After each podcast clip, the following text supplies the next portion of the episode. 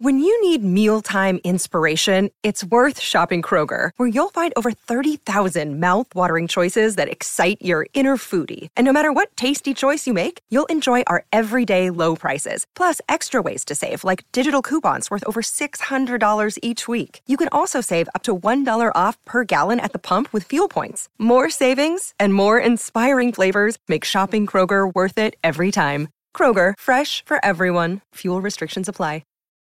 Ciao Michele, ciao Michele, eccoci qua, eccoci qua, eccoci qua, un po', un po', preoccupati, un po' polemici, un po' con voglia di dire delle cose, con voglia di dire delle cose, eh, insomma... Sì, sì, no, no, non polemici, nel senso di non battuta, ma preoccupato sì, nel senso anche un po' come mi hai detto tu nei due minuti che abbiamo passato dopo che ci siamo collegati prima di accendere la registrazione.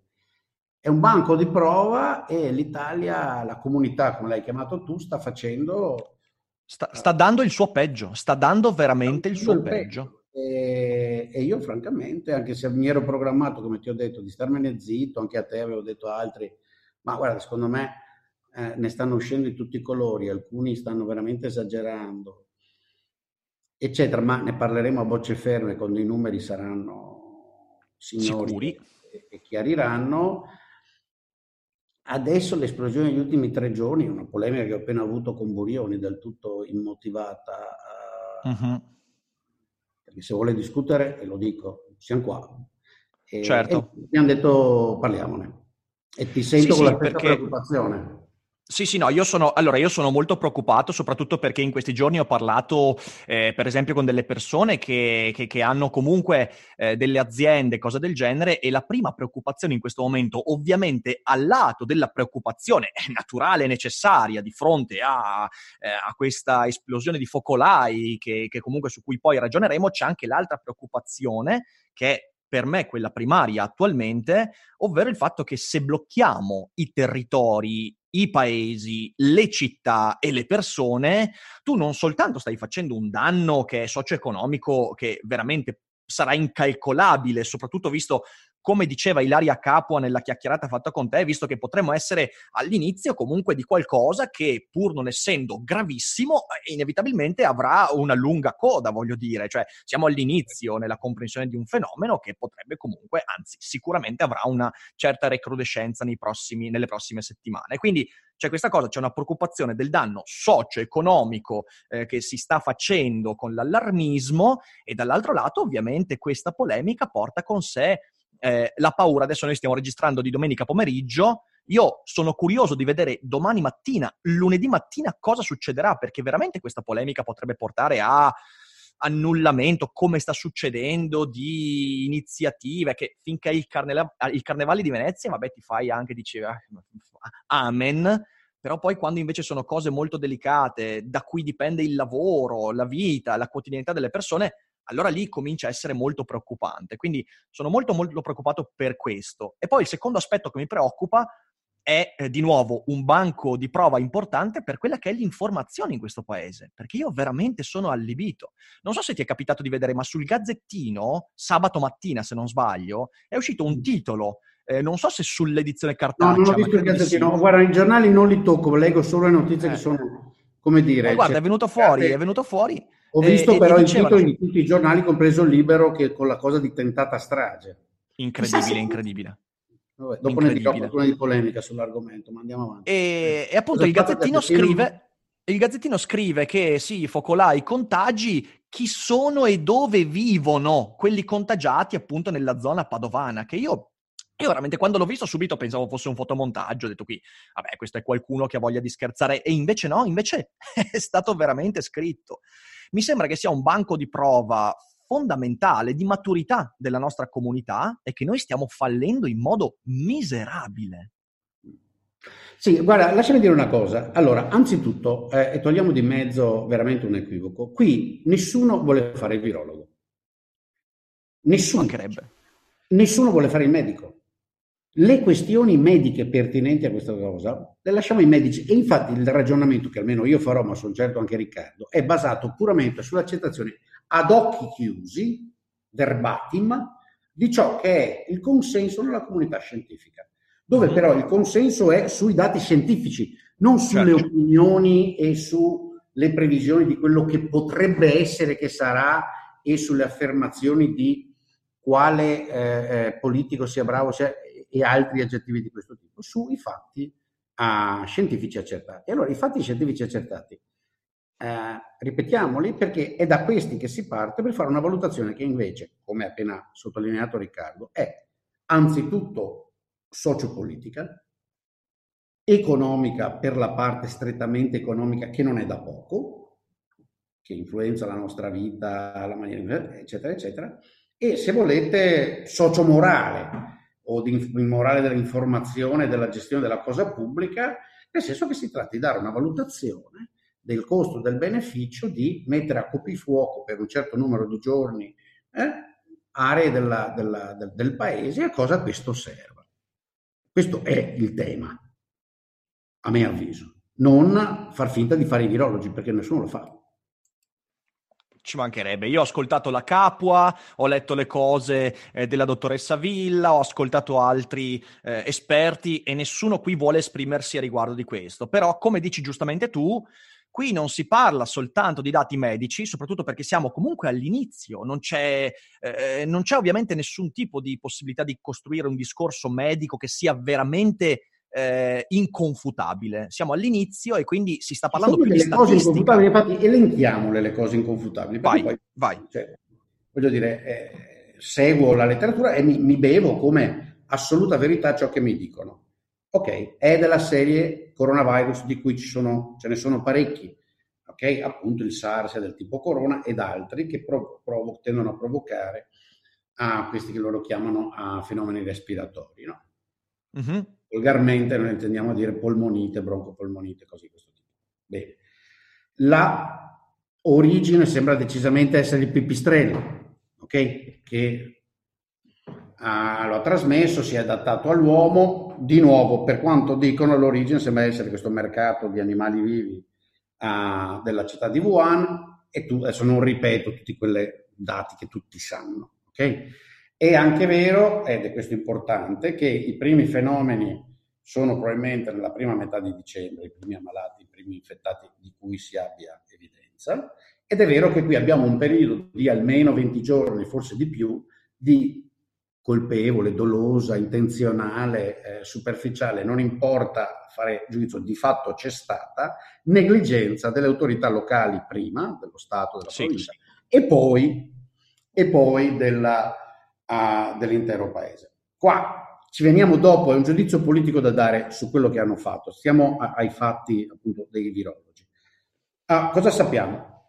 Detto questo, sappiamo che l'hanno uh, isolato oramai credo una sessantina di volte o di più, no? su questo non mi sono più aggiornato da, da, una, da una decina di giorni. Sappiamo che c'è una certa stabilità da quello che ci viene detto in questo CDNA che usano, eh, io ripeto la parola ciecamente, no? capendo molto poco di cosa sia. Il virus è fatto di RNA, ma la maniera in cui lo identificano, questo reverso, come diavolo lo chiamano, cDNA, non importa. Il punto è che ha una certa stabilità da quello che mi viene detto i vari, uh, i vari virus isolati nei diversi paesi. D'accordo? Quindi mm-hmm. è simile, diciamo, quello che si beccano gli italiani e quello che si sono beccati i cinesi, i giapponesi, i coreani, sembra essere la stessa bestia. Questo da quanto capisco. Le altre cose cominciamo a entrare no? nel, nel, mondo del uh, non ancora completo. Cos'è che sappiamo? Allora, fra i decessi sappiamo che c'è un'abbondanza, ovviamente, come capita spesso in queste cose, su questo, quindi questo coronavirus è, si comporta come gli altri, di persone anziane, di persone deboli, di persone con condizioni precedenti gravi, con problemi respiratori precedenti, con problemi cardiocircolatori, con diabete, eccetera, eccetera. All'accumularsi del campione di esami clinici che vengono fatti, uh, di alcune centinaia per il momento, su 2463 morti totali, questa sembra l'evidenza.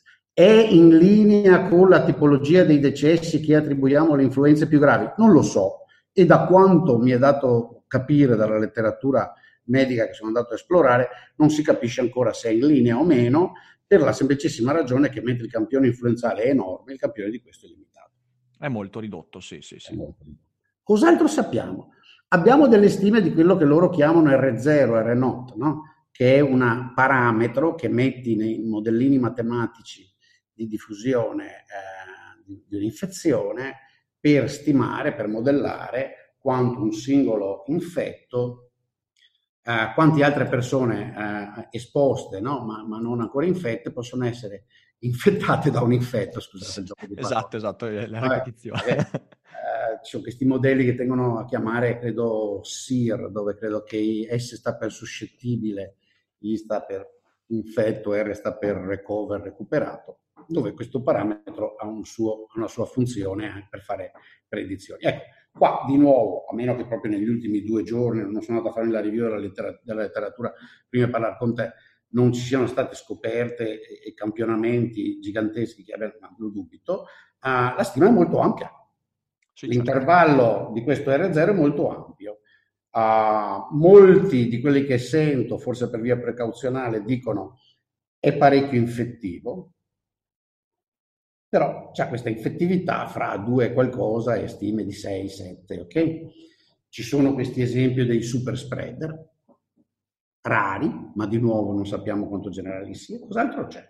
E c'è una certa evidenza piccola, perché non sappiamo di nuovo in percentuale quanti siano le persone che l'hanno contratto, che non presentano sintomi, quindi che non sembra che siano ammalate, ma che invece ce l'hanno e lo trasmettono. Ecco, Però... anche lì, questa è una cosa, è una cosa interessante. Nei, nei, giorni scorsi alcuni eh, che hanno molta visibilità, fra cui anche Burioni, hanno, eh, hanno, giocato molto su questo fatto, cioè che gli asintomatici sono comunque eh, soggetti contagiosi. Ora, eh, la domanda che ti sei posto tu, perché io ho letto su Twitter, quello, la domanda è, secondo me è legittima. Mm, anche nel caso, comunque non c'è nessuna certezza riguardo, anche perché è troppo presto per dire una roba del genere, ma anche fosse così, che cazzo fai? Cioè, nel momento in cui tu ti rendi conto, allora, nel momento in cui tu hai la certezza che gli asintomatici sono contagiosi, e oggi non ce l'abbiamo neanche lontanamente, eh, anche no, in quel ma caso non dirlo perché, ecco, se qui ci ascolta uno che lo ritiene importante, ci dice no, ce l'abbiamo, c'è evidenza sufficiente. Sì, anche a me sembra che ci sia evidenza sufficiente di che cosa? Che ci sono stati alcuni casi di mm. persone mm. asintomatiche, oserei dire al momento 7-8, ma adesso vado a farmi il conto, va che non, abbia, che non siano 18 o 5, che, che okay. sono state in precisione, che sembra l'abbiano trasmesso. Il primo caso poi è stato rimangiato, non era vero, però ne sono spuntati degli altri. Ok, allora, allora qui qual potrei... è il problema? Che dica statisticamente, qual è il problema? Ok, allora supponiamo che ci siano 50 persone, ok? Mm-hmm. È stato visto che ci sono 50 persone che avev- portavano il virus ed erano asintomatiche e hanno infettato. Uh-huh. Il punto è, quanto pericoloso è questa cosa? Quanto rilevante è? Non lo so, perché non so qual è il totale dei portatori di virus asintomatici. Quindi non so se sono quei 50 sono anche il totale dei 50 che hanno preso il virus e sono risultati asintomatici. Certo. O se invece sono 500, 5.000, 50.000, 500.000, 50 milioni, 5 miliardi, adesso scherzo ovviamente. Sì, sì, certo, certo, certo. E quindi Capisci cosa voglio dire? Sì, sì, sì, cioè non riusciamo a mettere quella evidenza in un contesto, eh. per quello dicevo, cioè non abbiamo la certezza, nel senso che abbiamo noi alcuni dati che però non sono contestualizzabili e finché tu non li contestualizzi non puoi dare un significato a quel dato e diffondere l'idea che gli asintomatici sono contagiosi pubblicamente senza poterlo contestualizzare è un problema, è un problema perché tu stai creando l'idea nei, nelle persone che in realtà tu letteralmente ti devi bunkerare. Quando in realtà io credo che in questo momento la cosa più sbagliata da fare sia mandare quel messaggio. E non è che quel messaggio probabilmente è fatto soltanto perché si sa che così, scatenando l'animo basso delle persone, si crea quel circolo che apparentemente... Ti lascio andare, ti la, dopo ti lascio andare vai, sulla parte lì. Vai. Questo video sarà forse un po' unbalance, nel senso che ci sarà prima più Boldrin, poi, poi Duffer portato. Vai, vai. Ecco, io l'osservazione che ho fatto lì su questo, e poi proseguiamo perché eravamo, credo, quasi alla fine dei dati virologici di cui siamo a conoscenza, di cui si può parlare, che hanno rilevanza per la salute pubblica, eh, certo, certo, certo. Poi c'è tutto un lavoro in laboratorio che sarà iniziato di ricerca del vaccino, sappiamo che ci metteranno molti mesi, forse più di un anno, eccetera, eccetera, se ci riusciranno, io credo di sì, ma non importa di, di, di, di, analisi, di vedere a cosa reagisce, di vedere in quali animali possono, possono essere portatori o meno. Adesso, vedi, per esempio, io, a me è arrivata una notizia di un animale molto casalingo che può esserne portatore senza esserne influenzato. Io non me la sento di dirlo, ok? È giusto. Perché? Perché non, non, non ne ho la certezza, mi sembra una maniera per provocare una strage, quindi non di animali in questo caso. E quindi lascerei stare. Ecco. Comunque c'è tutto un lavoro scientifico che stanno facendo, non c'è dubbio alcuno. Il punto è la parte che ha rilevanza per le decisioni di salute pubblica. Okay? Allora, molti hanno detto, Boldrini sei un cretino, uno stronzo, parli a vanvera, perché questa cosa dell'asintomatico ovviamente è rilevante perché avremmo dovuto mettere in quarantena tutti i cinesi che arrivavano, o meglio tutti quelli che arrivavano dalla Cina. Allora, l'osservazione qual è? Davvero? No, perché? Perché te ne sei accorto a fine gennaio. Eh sì. Ovvero due mesi dopo che la cosa era iniziata. Mm-hmm. Nell'ultimo virus, su, eh, nell'ultimo virus. Nell'ultimo video su invito di Ilaria abbiamo usato, e purtroppo anche lì mi ha scioccato che molti non l'hanno capito. Ok, l'esempio mio. Certo. Cioè lei ha detto, guarda, prendiamo te come esempio per far capire che adesso occorre pensare ad altre cose. Infatti lei, povera, giustamente, e molti altri, devo poco ascoltati, da quando la cosa è iniziata dicono arriverà epidemie ce ne saranno, forse sarà addirittura una pandemia, nel senso che farà il giro del globo. Oramai è stato visto con un certo ritardo, eh, di nuovo colpevole o meno, non importa, è stato visto con un certo ritardo ed è un virus nuovo verso cui non abbiamo protezione immunitaria. Quindi si diffonderà, prepariamoci ad affrontarlo e gestirlo, investiamo risorse, informazione su come gestirlo, su, su come individuare i sintomi, su preparare i letti, i test, kit, le mascherine, eccetera. Invece no, mm-hmm. siamo tranquilli. Ecco. Allora, visto che è successo questo, lei diceva, guarda, tu sei stato a Wuhan, avresti potuto averlo preso. Da quando sei uscito a Wuhan, nessuno lo sapeva, sei venuto in Italia, sei fatto il Natale, hai baciato, abbracciato, legato, tra l'altro io sono uno molto... centinaia di persone. Ovviamente non ce l'ho, perché sennò... Fra i quali il sottoscritto, cioè nel senso... Incluso te, che ho, con cui ho avuto contatti molto da vicino, proprio da aerosol, no? Eh, e non solo. Quindi, eh, ci sarebbe qualcuno infettato, invece non c'è nessuno. D'accordo? Dice, però ovviamente come Michele Boldrini, sono state migliaia di persone e questo mm-hmm. vale per Wuhan come vale per Codogno o per voi Uganeo. Cioè oramai questi sono usciti, quindi che diavolo di senso ha dire metti in quarantena tutti quelli che vengono da una certa zona, quindi indurre un costo molto alto su certe persone, un costo sociale, di libertà economico, di vita. Su interi territori, peraltro, cioè non solo sulle persone, ma su territori. E su interi territori, quando sai che il risultato di limitazione che ottieni da questo è estremamente basso. Mm-hmm. No? E, e, questo è il punto su cui ragionare. Ora, può darsi che io su questo sbagli la valutazione. No, per esempio, dovremmo un giorno dare, ma non siamo in grado di darlo adesso, una stima dell'efficacia delle misure super drasticissime che il regime cinese, solo un regime autoritario e pervasivo come quello che può permettersi di fare, ha adottato in Cina a partire dal 20-21 gennaio. D'accordo? Forse, molto probabilmente, hanno davvero limitato la diffusione di questa cosa in maniera tale okay, da giustificarle sul piano dei costi sociali. Però su questo è un argomento in cui vale la pena che ci si provi a confrontare. Certo, è un argomento di dibattito. A confrontare in maniera scientifica senza utilizzare argomenti retorici, francamente, che invocano intellettuale, uno Bravissimo. Eh, non dovrebbero mai esserci in pubblico. Del tipo, una vita umana non ha costi, che cazzo dici? I costi-benefici non c'entrano nulla su questo di fronte al rischio che se affrontiamo. L'unica procedura da prendere secondo il principio di, chiamano, di precauzione è prendere le misure più drastiche. Ma che ragionamento è? Ma guarda, io eh, molto semplicemente da quello che hai appena detto estrapolo un'informazione, un ragionamento che ti propongo, anche perché è un argomento che ci ha impegnati abbastanza nelle scorse settimane, che è quello della disuguaglianza.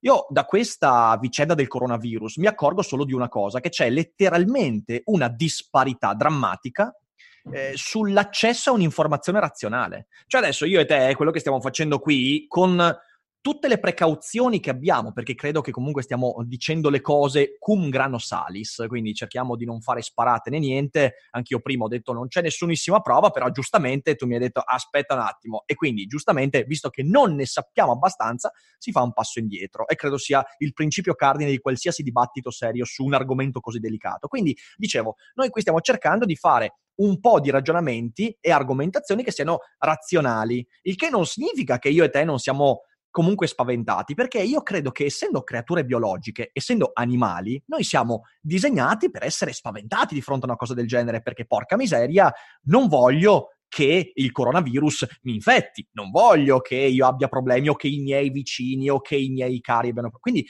la risposta di immediata paura è naturale e ci mancherebbe.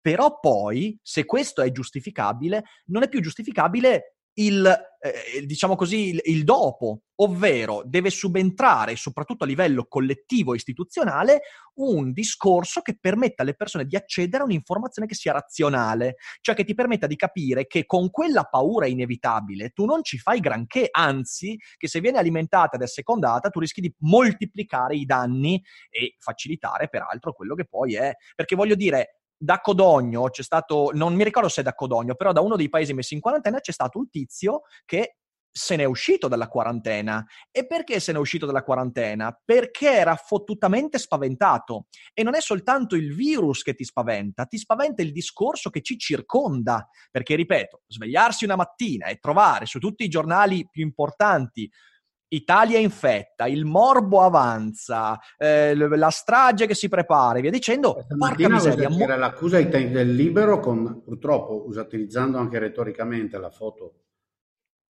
di, di, amici che in Cina segue le vicende, che adesso si stanno... Michele, prego. Si era bloccato tutto, si era bloccato tutto. Ah, si era bloccato tutto. si era bloccato tutto, almeno da me si era bloccato tutto. Quindi... Ah, era solo per dire questa cosa, appunto, che si arriva al punto di libero che ha utilizzato addirittura retoricamente la foto di, uh, del virologo famoso con cui mi sono sentito in dovere di polemizzare, perché secondo me dice delle cose che potrebbe non, sarebbe meglio evitasse di dire in pubblico. Certo. Che parlava addirittura di tentata strage speculando sì, sì, politicamente, anche questo è l'aspetto. Adesso guardate, davvero, e mi sembra venga da tutte le parti, Speranza all'inizio l'ha fatto con i grandi proclami, no? questo governo, noi abbiamo chiuso i voli diretti con la Cina, siamo il simbolo, banda di... De... Cioè, voglio dire, uno di... capisci? Perché la risposta sarà, Boldrin, che cazzo dici? Comunque ci hanno provato. Mm-hmm.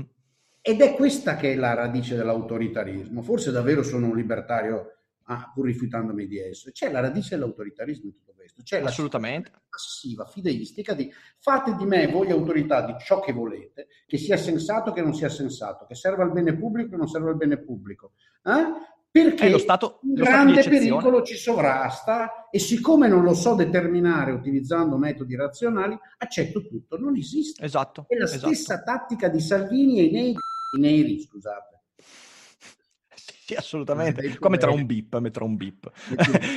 Io non sono capace di mettere il bip, da me uscirà. Uh, eh, te lo passo io il bip, non preoccuparti, te lo passo io. È lo stesso meccanismo che è stato usato con l'immigrazione.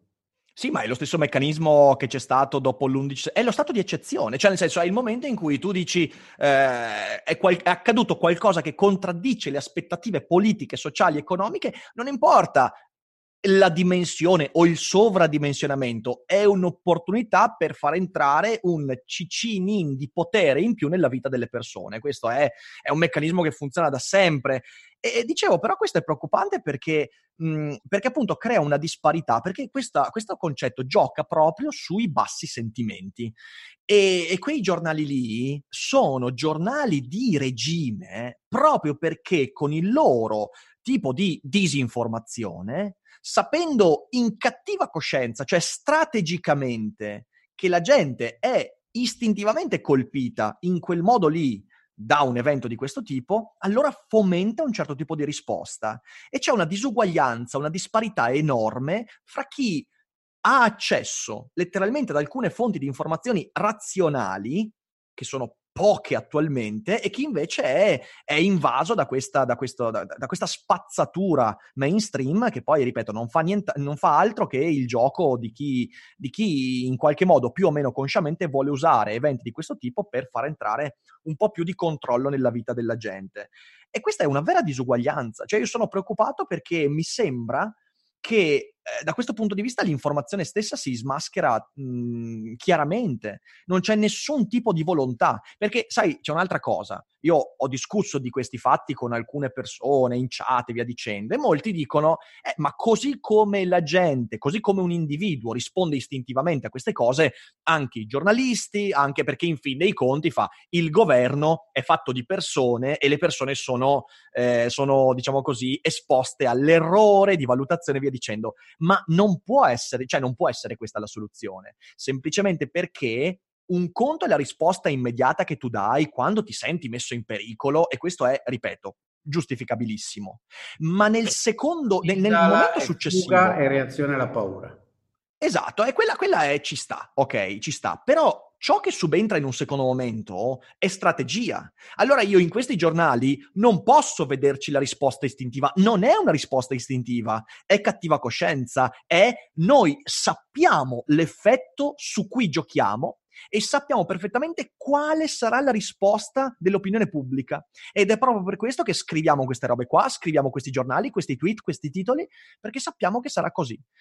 E questa roba è terrificante, è terrificante perché poi è, è iatrogenico, cioè nel senso crea il problema di cui vorrebbe essere la soluzione, che, che è suicida. Cioè voglio dire, è evidente che i giornali non avranno mai venduto così tanto come in questi giorni negli ultimi cinque anni. È evidente questa cosa.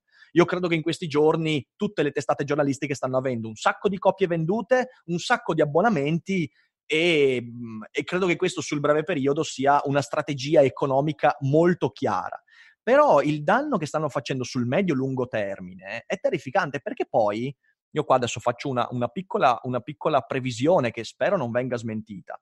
Quando fra tre, quattro mesi, sei mesi, questa cosa rientrerà, ok? Eh, chi è che si riavvicinerà mai più a all'informazione mainstream quando dovesse scatenarsi una roba del genere. Poi c'è anche da fare un altro discorso. Verrà scordato, questa è la cosa verrà scordato, è quella la cosa, sì. Verrà, eh, verrà, scordato ed è questa la cosa per cui mi ero detto ci ritornerò sopra, no? Perché? Perché tutte le cose assurde che sono state dette già in questo periodo verranno scordate. Alcune lo sono già già state. per esempio, Uh, no, ci vengo dopo su questo perché ha a che fare con la Cina, rimaniamo su, su questo punto qua. Verrà sì. scordato, ma soprattutto sai cosa non verrà fatto? perché questa è la parte dove ci vuole eh, il governante responsabile, il tecnico responsabile, nessuno farà il controfattuale, mm. che è la cosa difficile da fare intellettualmente, e cioè qual è stato il costo delle misure che, che ho preso? Mm. Quali misure alternative avrei potuto prendere? Cioè nel mese che è trascorso, mese e passa in realtà da quando siamo consapevoli di questa cosa qui, perché non c'è stato dal, da parte io non l'ho visto, no? Forse c'è stato nel nascosto, ma non ci è stato detto, che a me sembra proprio che non ci sia stato. Infatti la sottovalutazione, per esempio, dell'ospedale da cui si origina no? il, il, scusami, il focolaio di Codogno è che questi hanno pensato al virus 15 giorni dopo circa. Certo, certo. intanto medici, infermieri, altri pazienti sono entrati in contatto. Sì, sì. Esattamente, perché evidentemente c'era, invece di, di, di, di, tante chiacchiere, non si era operato sulla preparazione, cose su cui l'Aria e altri avevano insistito, del personale delle strutture. Mm. Che non, erano, non avevano in mente che ci potesse essere questa cosa. Noi abbiamo chiuso i cieli, non c'è nessuno di sicuro che arrivi. Impossibile. Okay?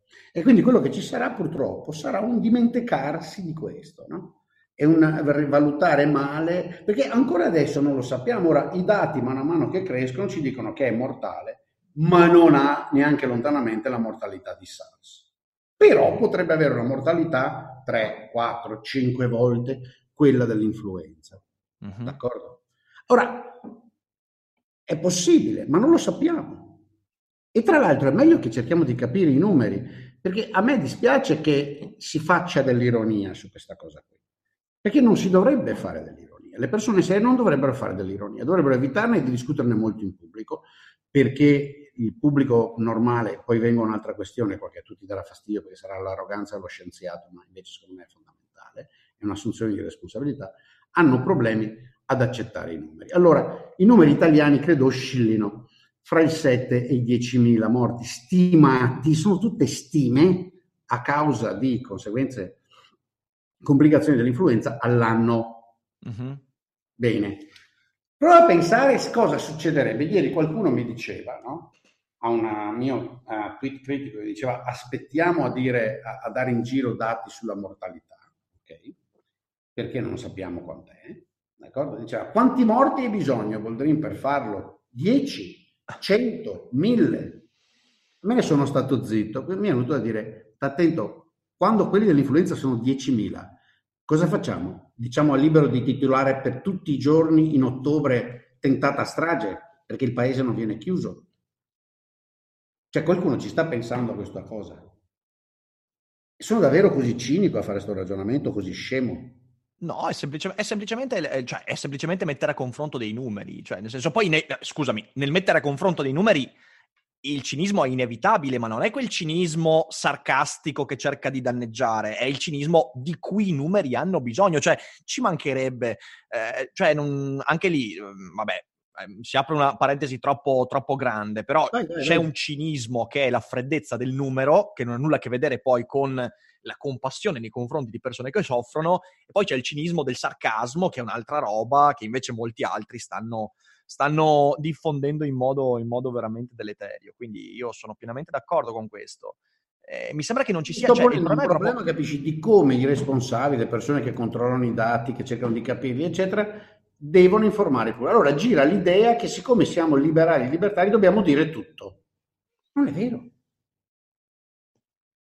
Io dico pubblicamente su fenomeni, e qui mi si permette un'analogia con, la, con l'economia, ciò di cui sono molto sicuro e più grave la circostanza, più alto il rischio di panico, più è probabile che l'influenza di un'affermazione del tecnico scateni reazioni fra milioni di persone, più sto molto attento Assolutamente. a lanciare le mie ipotesi.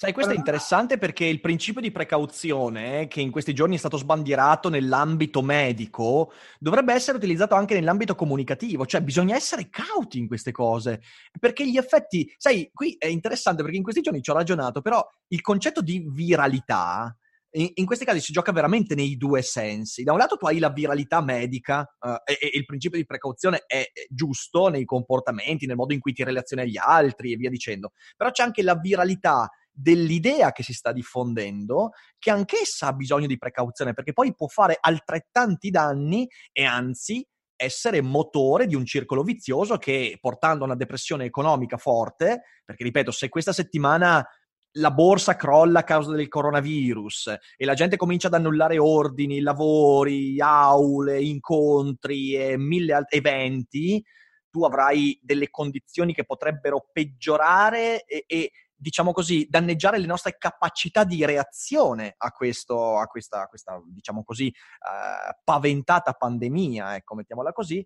E quindi, e quindi, non c'è però principio di precauzione. Sembra che tu possa comunicare qualsiasi cosa, ma ancora peggio, ecco, e questa è la cosa veramente che mi, che mi, che mi fa incazzare tantissimo, che mi ha sempre fatto incazzare, per esempio, di Burioni. Io eh, già nel mio elogio dell'Iozia due anni fa, sta roba l'ho detta, l'ho scritta a, nero su bianco sul mio libro e lo ripeto, oggi ho la conferma perfetta di questo. Eh, sembra che nascondendosi dietro il dito del bene pubblico, il comunicatore possa dire quel cazzo che gli pare, perché tanto è bene pubblico. È bene pubblico un Purché cazzo. sia allarmista bene pubblico un cazzo perché in realtà tu sei responsabile delle conseguenze che la tua comunicazione scatena e devi pensarci bene prima di dire delle cose perché quella tua comunicazione ha degli effetti e se tu mi dici che quegli effetti sono comunque secondari rispetto al bene che stai perseguendo, almeno me lo devi dimostrare, almeno me lo devi dimostrare.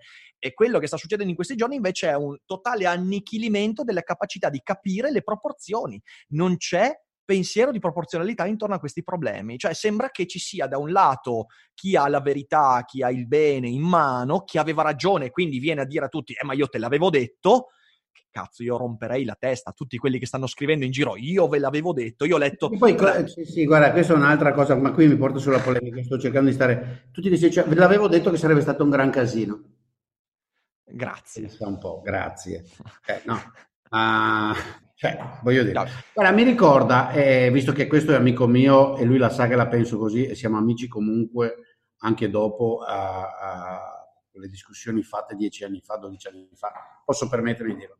Tu sei troppo giovane, forse molti non si ricordano, ma proprio nel periodo 2008-2009, nei mesi che furono all'epicentro della crisi finanziaria, sì, un italiano uh, che si chiama Nuria Rubini divenne forse una delle persone più famose al mondo, era a New York University Business School come Mr. Doom Okay? Ah, ok, sì, sì. Nuriel, che da tempo è sempre stato uno che ha descritto disastri che venivano, Nuriel appartiene a questo uh, gruppo su cui noi economisti dai tempi di Samuelson, che fece una bellissima battuta, uh, ironizziamo. Samuelson una volta fece una bellissima battuta parlando di un suo collega applicato che era sempre negativo. Dice, ma no, il signor Smith è bravissimo, ha previsto 37 delle ultime 5 recessioni. Capito la battuta? eh, non male, non male. Solo Samuelson, cioè, bellissimo. No? Uno ci mette anche un attimo a capire, aspetta, dove sta la battuta? No, ha detto 37 delle ultime 5, non 5 delle ultime 37. 37. Okay. ok, ecco tu, uh, Nuriel è uno che, infatti se ne è uscito anche adesso, anche quest'anno, dice ci saranno delle tragedie in mani nel 2020. E lui è Mr. Doom. Vabbè, eh, Nuriel tende a fare ricerca, a pubblicare, a parlare, a discutere sui potenziali disastri del mondo e mai sugli aspetti eh, positivi. Ho fatto lunghissime discussioni su perché questo sia legittimo, non importa, non importa. Uh-huh. Il, punto è, il punto è che i Mister Doom di allora aggravarono il panico. Uh-huh. E non solo, nessuno poi andò a dirgli eh, nemmeno il buon Sandro Brusco che aveva promesso di farlo e se l'era annotato. E Sandro a un certo punto, facevamo ancora noi su America ovviamente, anzi era appena iniziato, ah, e quindi eravamo molto attivi. A un certo punto si mise ad annotarsi le previsioni che regolarmente facevano Nuria e gli altri del gruppo catastrofista no? sul crollo del mondo, dicendo quando questa cosa sarà finita andremo a farla conta. Cosa che fece brevemente una volta, ma non pubblicò mai eh, praticamente delle previsioni catastrofiste non se n'era avverata una. Capisci? Una. Ok? Certo. Allora, le previsioni che io ricordo di metà gennaio, fine gennaio, sul fatto che oggi dovremmo avere in Cina 8 milioni, numeri allucinanti di, uh, di infettati, e non si sono avverate. Lo stesso per i morti. C'è stato per lungo tempo tutta una discussione che adesso sta scemando, grazie a Dio, però nessuno lo, lo, lo va a ricordare, sul fatto che i numeri cinesi erano falsi, uh-huh. alterati, che i cinesi sono dei selvaggi, che fanno i trucchi, eccetera. Bene, i cinesi sono quello che sono, alcuni sono selvaggi, alcuni sono civilizzati, il governo cinese ovviamente è dittatoriale, autoritario, eccetera. Però è plateale che i numeri non erano falsi, erano forse al più parziali, all'inizio erano forse sottaciuti, alcuni, ma neanche tanto, e che platealmente i numeri da mainland China sono veri veri nel, nei limiti in cui un sistema di detection di un disease eh, eh, riesce a avvicinarsi alla totale verità. No? Tutto questo nessuno lo dice, né lo discute, però l'atmosfera che tutto questo ha creato, cercando di utilizzare a fini politici un uh, evento anzitutto medico, sociale dannoso, eh, sarebbe il caso di discuterlo, anche perché cosa è successo? E questo lo posso dire con assoluta certezza, perché decine di persone in Cina me l'hanno detto la, la, l'esplosione della fobia anticinese negli, eh, nel mondo fuori dalla Cina, a metà gennaio, a seconda metà gennaio, ha giustificato e dato enorme supporto e forza alla decisione del, del, del, del regime cinese di prendere misure super drastiche nel paese eh sì.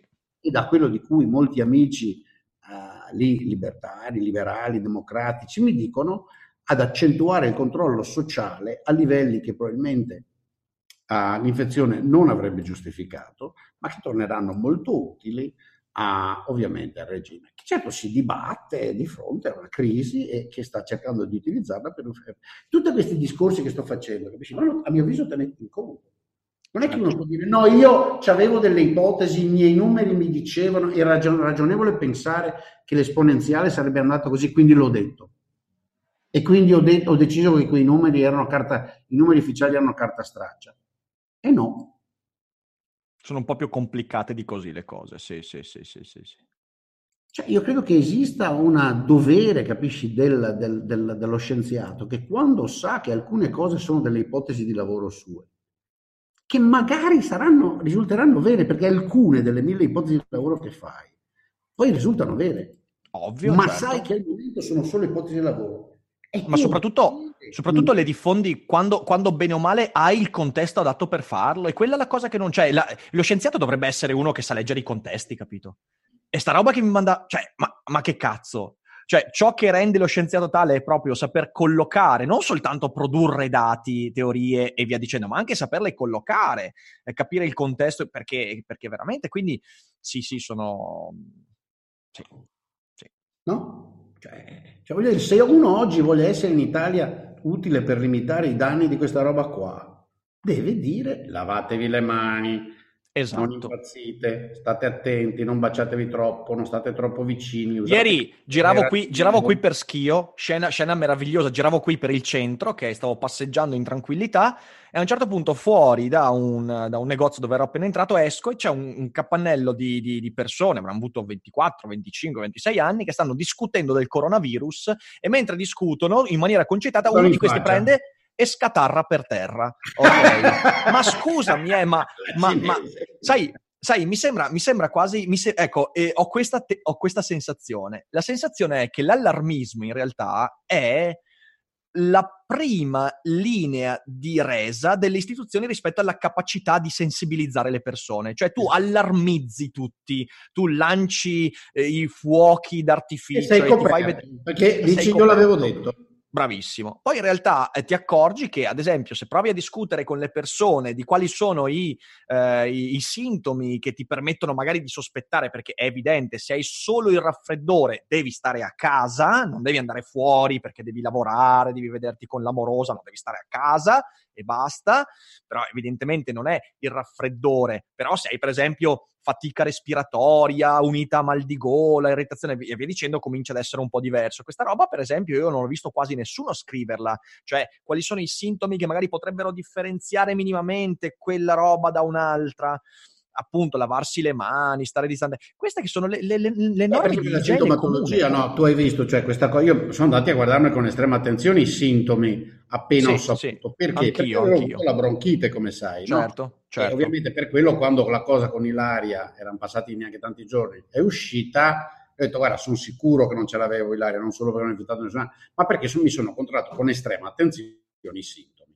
Certo. Okay? E i sintomi sono quelli di una bronchite cioè, uh, irritante, ma non erano quelli della, delle difficoltà respiratorie causate da, da questo particolare virus. Okay? Questo alla gente andrebbe spiegato attentamente perché per esempio certo. uno dei problemi su cui la buona capo e non solo, Ippolito altri hanno insistito, è preparatevi. Uno dei, pro, dei drammi di tutto questo sarà, se dovesse succedere, speriamo di no, l'intasamento degli ospedali, l'assalto ai pronti soccorsi di persone semplicemente spaventate. Ora, che sta già avvenendo, mi hanno mandato delle foto, mi hanno mandato foto di gente totalmente impazzita, gruppi di persone davanti alle zone dei tamponi che accalcate. Allora, per carità, come sappiamo, gli esseri umani sono diversi. Ci sono quelli che vanno in panico per tutto. A questi non c'è santo di informazione pubblica, quelli vanno in panico no, ogni volta che c'è un temporale uh-huh. però sono una piccola minoranza. Poi ci sono quelli dal lato estremo che anche nel mezzo della peggior peste bubbonica ballano e cantano in centro con i morti attorno e dico tanto io non me lo becco. E anche a quelli è inutile che gli dici... Eh. Però la grande maggioranza, la grande maggioranza ragionerà e reagirà al tipo di allarmismo nell'informazione che riceve. Sì. Capisci? Se no, hai visto la notizia che c'è, che gira su ANSA da Ischia. No, non ho visto. Appena uscita? E allora ti informo che il comune, credo, di Ischia ha introdotto un divieto di sbarco sull'isola per i residenti in Lombardia e in Veneto, per i cinesi provenienti dall'area dell'epidemia e per chi vi abbia soggiornato in più di 15 giorni, fino al 9 marzo. firmato dai sei sindaci dei comuni dell'isola. Mamma mia. nota la, la, sciocchezza di questa cosa, dai residenti nel Veneto. Allora io che sono iscritto all'AIRA e risiedo a St. Louis, posso andare a Ischia. Tu no. Spettacolare. Eppure, tu e io, magari ce l'avevi tu, ma l'hai passato a me, magari, capito? Sì, sì, sì, certo, certo. Sì, eh, sì, è, è allora mancanza dice, di criterio. Sono sicuro che qualcuno reagirà dicendo, Boldrin, cretino, comunque magari qualcosa evitano. Sì, magari forse evitano uno e ne arriva un altro e il costo sociale di discriminazione è gigantesco. Anche perché poi quando tu fai delle scelte senza un criterio che sia almeno condivisibile e ponderabile, tu rischi di concentrare le forze su quella roba lì e fare disattenzione su tutto il resto. Cioè, è il motivo per cui, per cui in questi giorni ci sono dei medici preoccupatissimi perché un'emergenza delle prossime settimane sarà negli ospedali il fatto che le normali infezio- infezioni e normali malattie verranno trascurate. Cioè, è assurda questa roba qua. È stato il problema a Wuhan, che è stato esattamente, l'hai detto perfettamente, che è stato il esatto. problema a Wuhan. Io in Wuhan, come esatto. sai, ero in contatto anche con gente all'ospedale, mi diceva abbiamo un problema drammatico, perché sì. una parte dell'overflow, per quanto ne abbiamo tanti, alla fine no, loro al momento di infettati, anche l'ultimo dato dice gli infettati nella provincia di Ubei, che è, come l'Italia, è la stessa popolazione dell'Italia. Ecco, guardate, uh-huh. se Ubei è una previsione, e non dovrebbe esserlo perché sono più poveri in media, meno organizzati, de- c'è una densità molto maggiore della nostra, no? Perché insomma, è la stessa popolazione nostra, però in un'area molto più piccola. Quindi in realtà, ecco, Ubei in questo momento ha 65.000 infettati confermati, uno su 1000 circa, uno su 850, uno su 900, d'accordo? Sì. Nonostante il fatto che si siano passati un mese e passa ignorando che c'era il virus e quindi non prendendo alcuna precauzione. Ecco, molti mi dicevano, anche medici, che non sono riuscito mai a intervistare, mi dicevano, guarda, sono stanchissimo, parlo male inglese, non ce la faccio. No, alcuni anche per paura che poi il regime si incazzasse, ovviamente. Eh, vabbè, dicevano, abbiamo un problema, perché si da, siamo così subissati da decine e decine e decine di migliaia di persone, e stanno dando la priorità, che abbiamo interi reparti dove rischiamo di ammazzare gente. Eh certo. Per mancanza di risorse. No? Sì. Eh, questi aspetti, io oggi ho fatto la battuta, dico, so, quando il governo ha deciso no, che eh, una serie di provvedimenti che hanno deciso di chiudere questo e quello, no? E dico, questo è l'idiota che chiude la stalla quando i cavalli sono andati via da due settimane. Certo, e la risposta certo. che ti fanno è sì, ma che danno fa? Te lo dico io che danno fa? Che invece di eh, stai perdendo del tempo per chiudere la, la stalla, delle risorse. E non cerchi i cavalli. Esattamente, che potresti sì, sì. invece utilizzare per fare biada, fare fieno, correre dietro ai cavalli e cercare di recuperarli, che fuori di metafora vuol dire utilizzare delle risorse per preparare letti, istruire la gente, togliergli certo. dalla.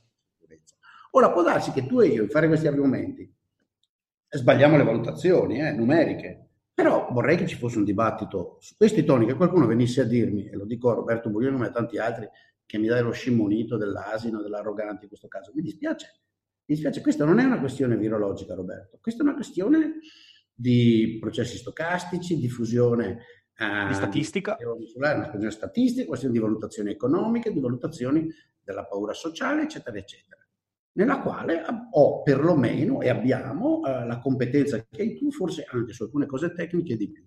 Io prendo come, come dire, oro colato quello che mi dici sulla virologia, la biologia, l'infettività di questo oggetto, tutto, ma non prendo come oro colato l'affermazione che chiudere i, eh, i voli diretti alla Cina sia stata una soluzione.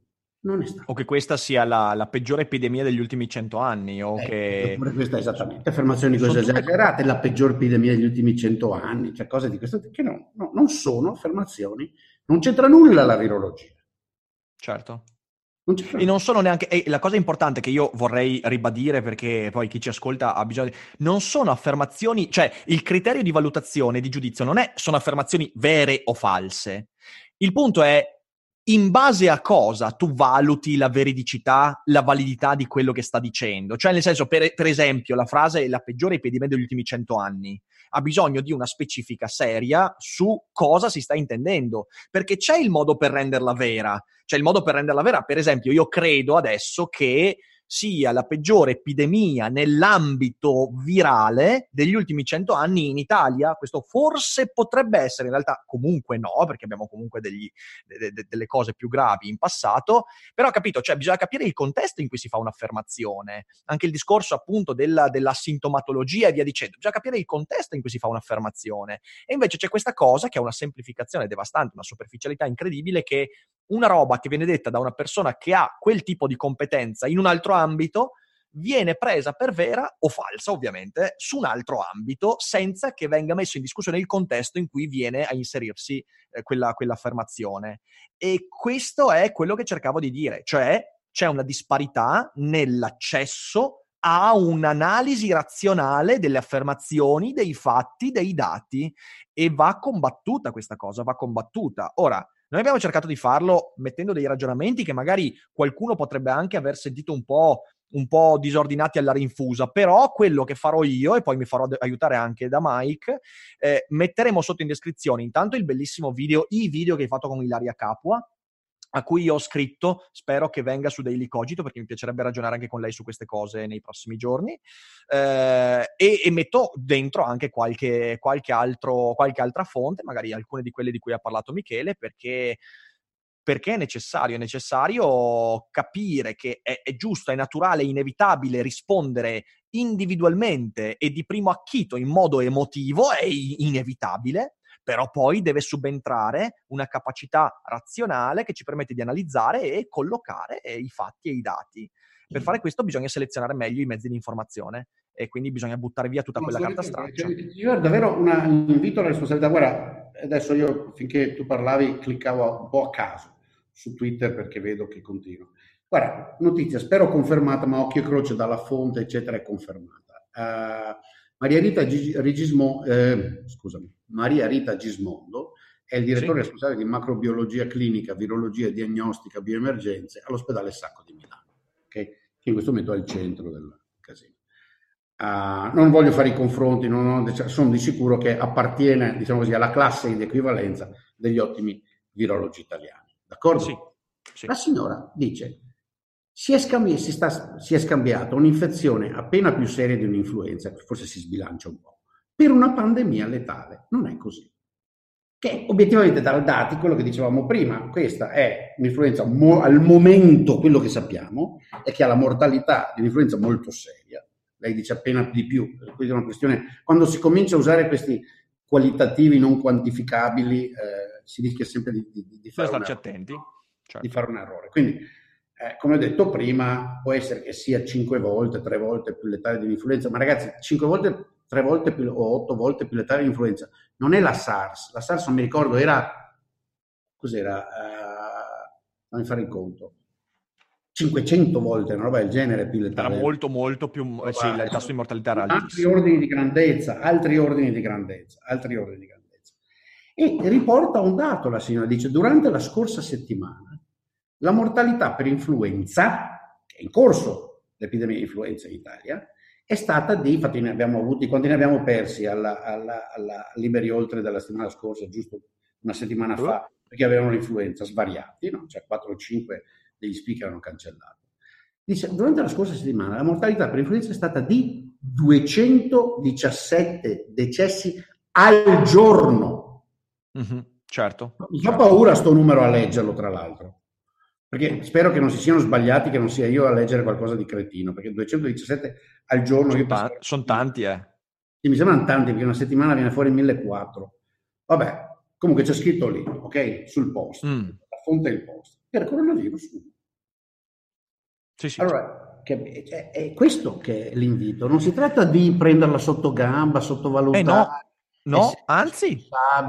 Fare i virologi. No, si tratta di fare di indirizzare, indirizzare bene le energie mentali, psicofisiche, istituzionali, economiche eh, verso il riacciuffare i cavalli e non eh, il, il, il, chiudere la stalla quando già sono tutti scappati.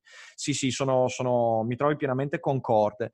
Guarda, io penso che beh, almeno quello che volevo dire io l'abbiamo detto, quindi se hai qualcosa da aggiungere, Michele, No, no, guarda, lo, sono d'accordo, anzi ho parlato forse troppo, ma la cosa mi sta, mi sta colpendo nel mio piccolo come scienziatino, Uh, perché un po', per quanto mi venga detto che non ne capisco un cazzo, ricordo che ho fatto parte del primo gruppo che a Santa Fe nel lontano 86, quando molti non erano nati e non avevano il PhD, si è cominciato a occupare di sistemi complessi, l'ho fatto per dieci anni con biologi, epidemiologi, eh, quindi so come funzionano i sistemi di diffusione molto bene, cioè proprio tecnicamente, ci ho scritto i paper, quindi non so certo. nulla di virologia se non insomma, le nozioni di, di, di, di, un, di, un, dilettante. Però qui la questione non è soltanto virologica, sì sì, beh, questo... Ah, questo... Network, uh, lattices, uh, insomma, statistiche, queste robe lì, lo so, ok? Certo, so, certo. Non ho nessuna paura di parlarne con chiunque.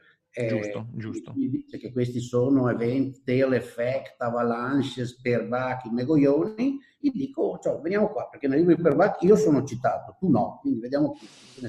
No, mi gira un po' le palle, capito? Cioè, lei fa l'economista, ma lascia stare, cioè, guardati quello che ho studiato, quello che ho fatto. Quindi. Sì, sì, sì, sono d'accordo, sono d'accordo. Quindi, Michele, le allora... con, con i modellini Excel andassero a... Eh, a, a, Vaffan Excel proprio. Eh, allora, eh, niente, speriamo di aver portato qualche, qualche, qualche, ragionamento utile che, lo ribadisco, non voleva essere una minimizzazione, non voleva essere una banalizzazione, ma anzi una chiamata al ragionamento, alla responsabilità, alla complessità. Ognuno deve usare, uno, i mezzi che ha a disposizione per portare un contributo positivo e due, se, siete, se avete sintomi influenzali state a casa, non sputate in giro per strada e cercate di essere educati e lavatevi le manine e andrà tutto per il meglio. Se si aggravano che... andate al pronto soccorso. Bravissimo, e se tu, è tutto quello che avverrà. Assomiglia, tosse secca, esatto. febbre, problemi, chiamate il medico e andate. La guardia medica, fatelo venire a casa lì senza andare in giro e sputazzare e tossire contro gli altri. Non prendete la metro se avete i vostri germi da spargere in giro, porcaccia la miseria.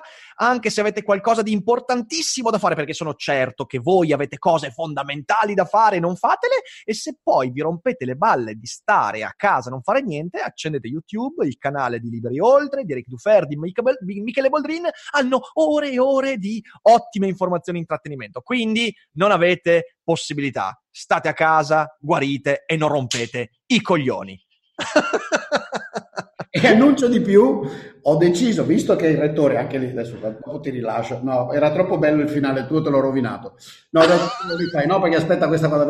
Allora, mi arriva l'email del rettore di Venezia, che lui non lo so, povero, forse perché l'ha ordinato Zaia, in preda al panico, chiude l'università per una settimana. Sì, sì. a scrivergli, si chiama Michele anche lui Michele, o la chiudi per tre o che cazzo chiudi? No. Allora io annuncio ai miei studenti sia di risk and insurance che di macro, adesso vi mando anche l'email, che domani c'è lezione per Zoom. Oh là là là, bene bene bene. Vedi, giusto, Zoom giusto, gestisce giusto. l'intera classe, scaricatevi giusto Zoom così. che domani all'ora prevista 12.15 per risk and insurance, 2 per eh, macro, macro 2 del master, c'è lezione. Giustissimo, giustissimo. La tecnologia ci viene in aiuto anche in questo caso. Anche questa è una chiamata alla razionalità. Bene, Michele, grazie per la chiacchierata. Grazie a, te, e... grazie a tutti per, per, l'ascolto e ovviamente diffondete e guardate anche le risorse che trovate sotto, sono tutte utili per informarci. E niente, ci risentiamo presto. Ciao Mike, ciao a tutti. E buona settimana. Resistiamo, resistiamo. I'm Sandra, and I'm just the professional your small business was looking for. But you didn't hire me because you didn't use LinkedIn jobs. LinkedIn has professionals you can't find anywhere else, including those who aren't actively looking for a new job but might be open to the perfect role, like me. In a given month, over 70% of LinkedIn users don't visit other leading job sites. So if you're not looking on LinkedIn, you'll miss out on great candidates like Sandra. Start hiring professionals like a professional. Post your free job on linkedin.com/people today.